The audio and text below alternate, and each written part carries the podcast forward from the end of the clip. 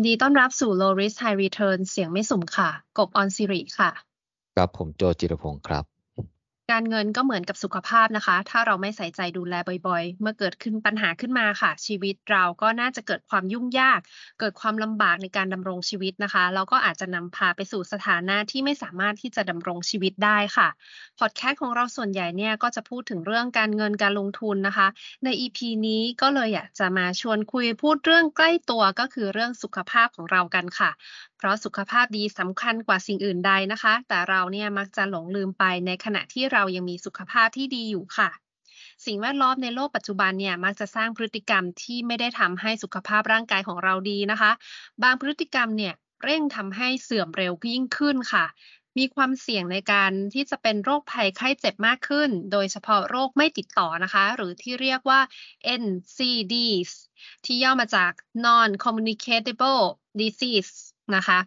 ซึ่งเจ้า NCD ยอดฮิตก็จะเป็นพวกโรคเบาหวาน โรคความดันสูงนะคะ โรคหลอดเลือดในสมอง โรคหลอดเลือดในหัวใจ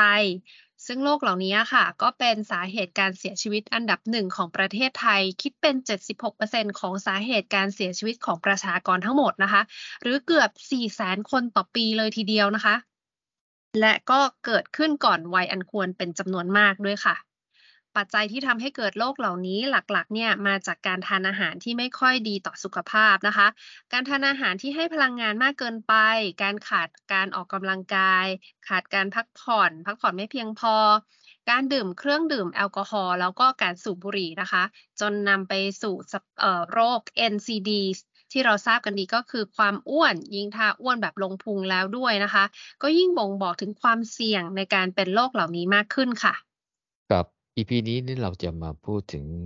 ความอ้วนกันนะครับ แล้วจะมีคำแนะนำในการปรับพฤติกรรมเพื่อให้ความอ้วนของเราลดลงด้วยนะครับ ก็อันที่จริงแล้วเรื่องเหล่านี้ก็เป็นเรื่องที่เราก็รู้ๆกันอยู่นะฮะจะเรียกว่าเอามะพร้าวมาขายสวนก็คงได้นะฮะแต่ก็อยากจะเอามาเล่าให้ฟังครับเผื่อหลายคนเนี่ยที่หลงลืมไปนึกขึ้นได้ ก็อาจจะกลับมาให้ความสำคัญกับสุขภาพมากขึ้นนะครับ ความอ้วนเนี่ยเป็นภาวะที่ร่างกายมีการสะสมไขมันมากเกินไปนะฮะอันเกิดจากการทานอาหารที่มีพลังงานมากกว่าการใช้พลังงานของร่างกายนะครับ พลังงานที่เหลือเนี่ยร่างกายก็จะเปลี่ยนเป็นไขมันนะนำไปสะสมตามส่วนต่างๆ ทั่วร่างกายที่จะมีพื้นที่สะสมมากหน่อยก็แถวบริเวณรอบเอวหน้าท้องต้นขาอะไรตำนองนี้นะครับ การทำให้ไขมันที่สะสมเนี่ยลดลงเนี่ยก็มี 3 วิธีง่าย ๆ คือ อันแรกนะฮะ คือทานอาหารที่มีพลังงานเนี่ยให้น้อยกว่าการใช้พลังงานของร่างกายแนวทางที่2เนี่ยก็คือทำกิจกรรมเพิ่มขึ้น เพื่อให้ร่างกายใช้พลังงานมากกว่าพลังงานที่ทานเข้าไปฮะแนวทางที่ 3 ก็คือ ทานอาหารลดลงเพื่อให้ได้รับพลังงานลดลง และทำ กิจกรรมเพิ่มขึ้นเพื่อให้ร่างกายใช้พลังงานมากขึ้นนะครับ ทั้ง 3 แนวทางก็เนี่ยก็ก่อให้เกิดสถานะพลังงานติดลบนะฮะหรือ negative energy balance ก็คือกินน้อยกว่าใช้นะฮะทำให้ร่างกายต้องนำไขมันที่สะสมออกมาเผาผลาญเป็นพลังงาน ก็ฟังฟังดูทั้ง3แนวทางก็ไม่ได้แตกต่างอะไรนะฮะแค่เขียนสลับไปสลับมานะแต่ที่จริงก็ไม่เหมือนกันนะครับ เพราะแต่ละข้อเนี่ยสะท้อนถึงพฤติกรรมที่ทำเนี่ยแตกต่างกัน แนวทางแรกเนี่ยเราต้องใช้ความอดทนที่จะไม่กินของอร่อยที่ให้พลังงานสูงนะฮะเราต้องอดทนมากขึ้นเนี่ยถ้าเกิดความหิวโดยโดยแลกกับการไม่เปลี่ยนพฤติกรรมการใช้ชีวิตมากนักนะฮะคือเราไม่ออกกำลังกายเพิ่มขึ้นนะเออน้ำหนักอาจจะค่อยๆ ลดลงเนี่ยแต่ก็ลดลงอย่างช้าๆนะฮะเหมาะสำหรับคนที่ไม่ชอบปรับเปลี่ยนพฤติกรรมในชีวิตประจำวัน แต่มีโอกาสล้มเหลวจากสิ่งแวดล้อมสังคมนะฮะที่ยั่วยวนทำให้เราอยากกินของอร่อยๆนะครับ ในทางที่2เนี่ยเราต้องใช้ความพยายามในการจัดสรรเวลาเพื่อทำกิจกรรมที่ใช้พลังงานมากขึ้น เช่น การออกไปวิ่งการเล่นกีฬานะ โดยที่ยังคงทานอาหารแบบเดิมได้ แน่นอนว่าน้ำหนักก็จะลดค่อยๆ ลดลงอย่างช้าๆเหมือนกันนะฮะและ น่าจะช้ากว่าวิธีแรกด้วยนะฮะ เอ่อ ซึ่งก็วิธีการนี้ก็เป็นแนวทางส่วนใหญ่ที่คนคิดอยากจะลดน้ำหนักเนี่ยเลือกใช้นะฮะ แต่บางคนเนี่ยก็ล้มเหลวนะฮะ ลดน้ำหนักไม่ค่อยจะได้นะฮะ เพราะเกิดมายาคติที่ว่า ออกกำลังกายแล้วกินอะไรก็ได้นะฮะ เลยกินมากขึ้นกว่าเดิมอีกกลายเป็น positive energy balance ยิ่งออกกำลังกายยิ่งอ้วนนะฮะ บางคนก็หมดกำลังใจจึงเลิกออกกำลังกาย หรือทำได้น้อยลงมากเลยนะครับ ส่วนแนวทางที่สามเนี่ยก็ต้องใช้ทั้งความอดทนในการกินอาหารที่ให้พลังงานที่ที่ไม่ที่ที่กินอาหารให้น้อยลงที่ให้พลังงานส่วนใหญ่ซึ่งซึ่งของอร่อยๆ ก็มักจะให้พลังงานเยอะนะก็คือต้องอดทนนะฮะแล้วก็พร้อมทั้งใช้ความพยายามให้มากขึ้นในการทำกิจกรรมการออกกำลังกายให้มากขึ้นนะฮะเพื่อให้เกิด negative energy balance เยอะกว่าเขาเพื่อนนะฮะมากขึ้นนะฮะแนวทางนี้ส่งผลเร็วในระยะสั้นนะฮะ แต่มีโอกาสล้มเหลวไม่สามารถทำได้อย่างต่อเนื่องมากที่สุดเลยนะฮะ เพราะใช้ทั้งความอดทนและความพยายามอย่างมาก ความสำเร็จจึงต้องเกิดจากพลังใจอันแรงกล้านะฮะ อืมการแล้วก็การได้รับการสนับสนุนจากคนรอบข้าง หรือต้องมีตัวช่วยเพื่อให้สามารถทำได้อย่างต่อเนื่อง ทีนี้มาดูรายละเอียดเพิ่มเติมในการสร้าง negative energy balance กันนะคะ เพื่อความเข้าใจจะทำให้เราเนี่ยมีกำลังใจทำสำเร็จได้มากขึ้นค่ะ ไขมันที่สะสมในร่างกายของเราส่วนใหญ่นะคะ ก็จะมาจากอาหาร 2 ประเภทก็คือคาร์โบไฮเดรตแล้วก็ไขมันนะคะ โดยอาหารประเภทคาร์โบไฮเดรตเนี่ยจริงๆแล้วมีโอกาสที่จะทำให้เราอ้วนมากกว่านะคะ เพราะว่ารูปแบบของอาหารเนี่ยมีความหลากหลายมากกว่านั่นเองค่ะ รสชาติก็อร่อยกว่ากินได้มากกว่า ยิ่งไปกว่านั้นนะคะคาร์โบไฮเดรตที่กินเข้าไปเนี่ยก็จะเปลี่ยนเป็นน้ำตาล ดูดซึมเข้าไปในกระแสเลือด กระตุ้นอินซูลินออกมาจากน้ำตาล ส่งไปที่เซลล์เพื่อเผาเป็นพลังงาน หรือว่าไปเก็บเป็นไขมันนะคะ การกินคาร์โบไฮเดรตมากเนี่ยก็จะไปกระตุ้นการทำงานของอินซูลินให้มีมากขึ้น จนเกิดการจับน้ำตาลในเลือดเนี่ยในปริมาณมากแล้วก็รวดเร็ว จนไปกระตุ้นความหิวก่อนเวลาที่จะถึงมื้ออาหารค่ะ เกิดวงจรกินเร็วเอ่อกินมากหิวเร็ว แล้วก็กินมากขึ้นไปอีกนะคะ หันมาดูด้านไขมันค่ะ ในขณะที่ไขมันเนี่ยเป็นองค์ประกอบส่วนหนึ่งของอาหารมากกว่านะคะ อย่างเช่น ไขมันในน้ำมันพืชที่ใช้ในการทอดในการผัดนะคะ หรือว่าไขมันที่แทรกอยู่ในอาหารประเภทโปรตีน พวกเนื้อสัตว์หรือถั่วนะคะ นอกจากนี้ค่ะ การกินไขอาหารที่มีไขมันเป็นองค์ประกอบมากเนี่ยจะทำให้อิ่มง่าย และถ้ากินมากขึ้นไปอีก จะเกิดอาการเปลี่ยนเอ่อเกิดการเลี่ยนนะคะ เวลาเรากินอาหารมันๆเราก็จะเลี่ยนแล้วก็ไม่ได้อยากทานเพิ่มขึ้นมากนะคะ พลังงานโดยรวมจากไขมันแต่ละวันค่ะ จึงไม่มากเท่ากับพลังงานที่ได้จากการทานคาร์โบไฮเดรตและข้อดีของอาหารประเภทไขมันก็คือจะไม่ไปกระตุ้นการทำงานของอินซูลินให้มีมากขึ้น จึงไม่ทำให้เกิดวงจรกินมากหิวเร็วเหมือนกับการทานคาร์โบไฮเดรตนั่นเองค่ะ มาดูกันต่อที่สมดุลพลังงานนะที่บอกว่าการเปลี่ยนแปลงการสะสมไขมันในร่างกายเนี่ยก็จะเท่ากับ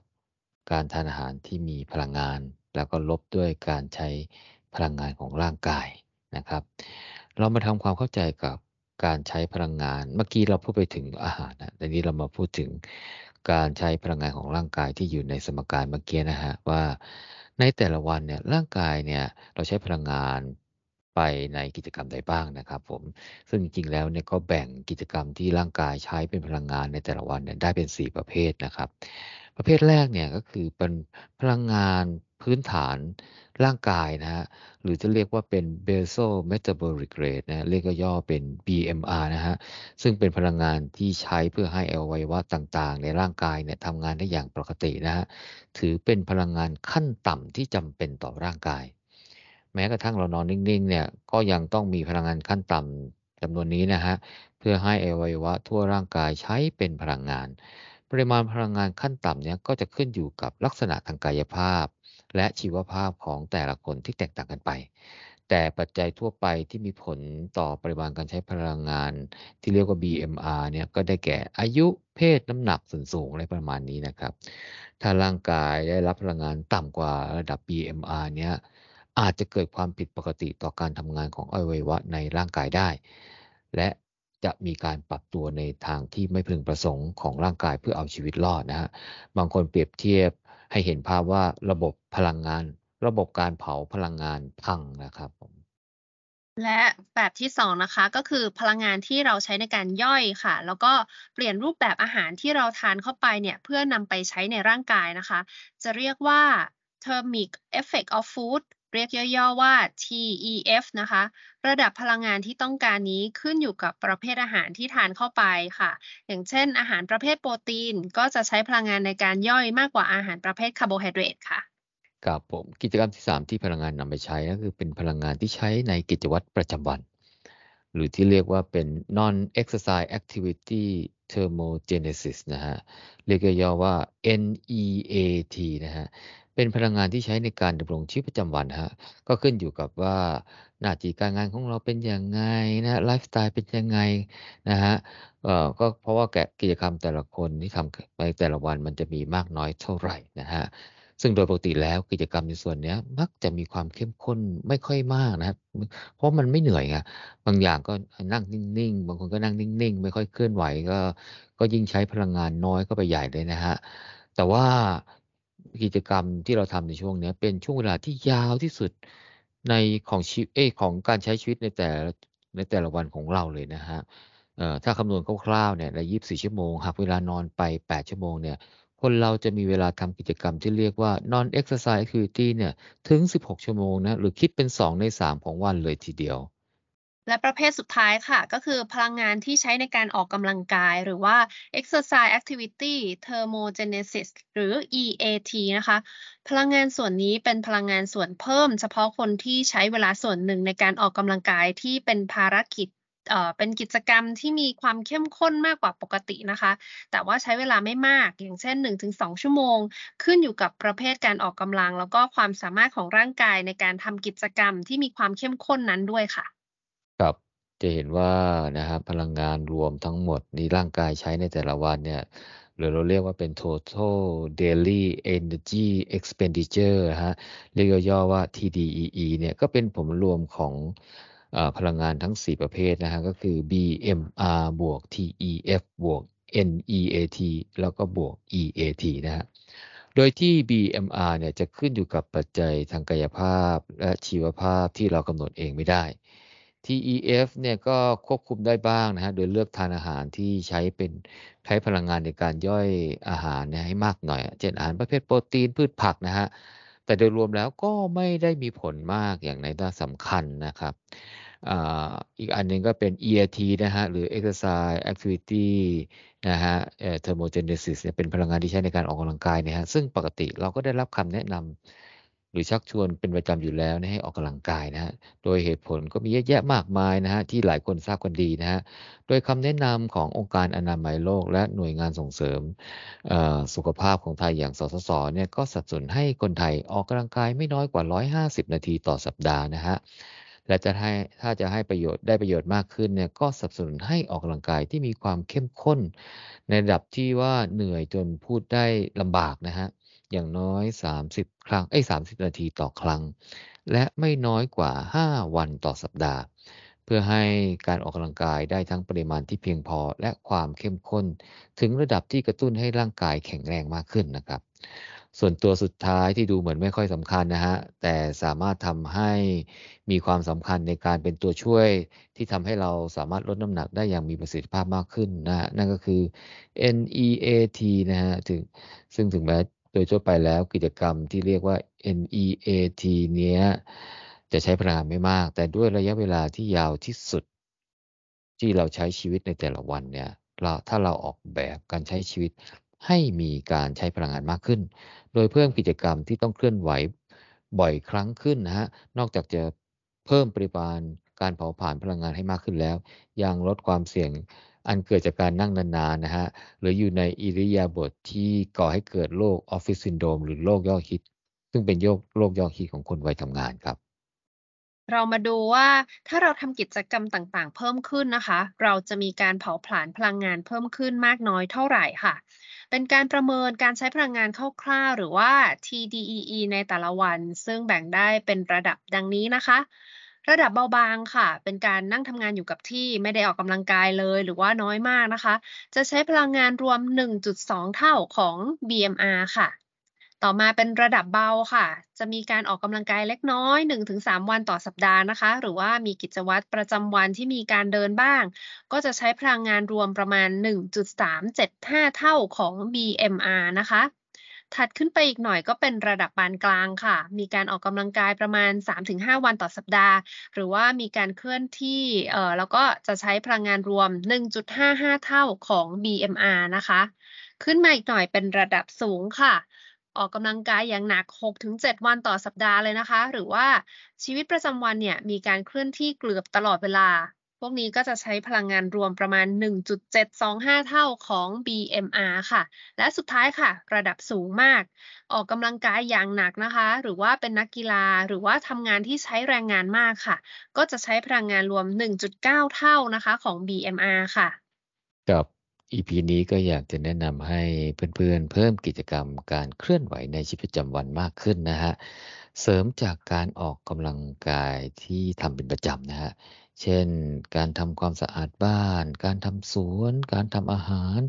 การขึ้นลงบันได การเดินเข้าออกปากซอยนะฮะ นอกจากจะได้เผาผลาญพลังงานแล้วเนี่ยยังได้งานมากขึ้นนะฮะประหยัดเงิน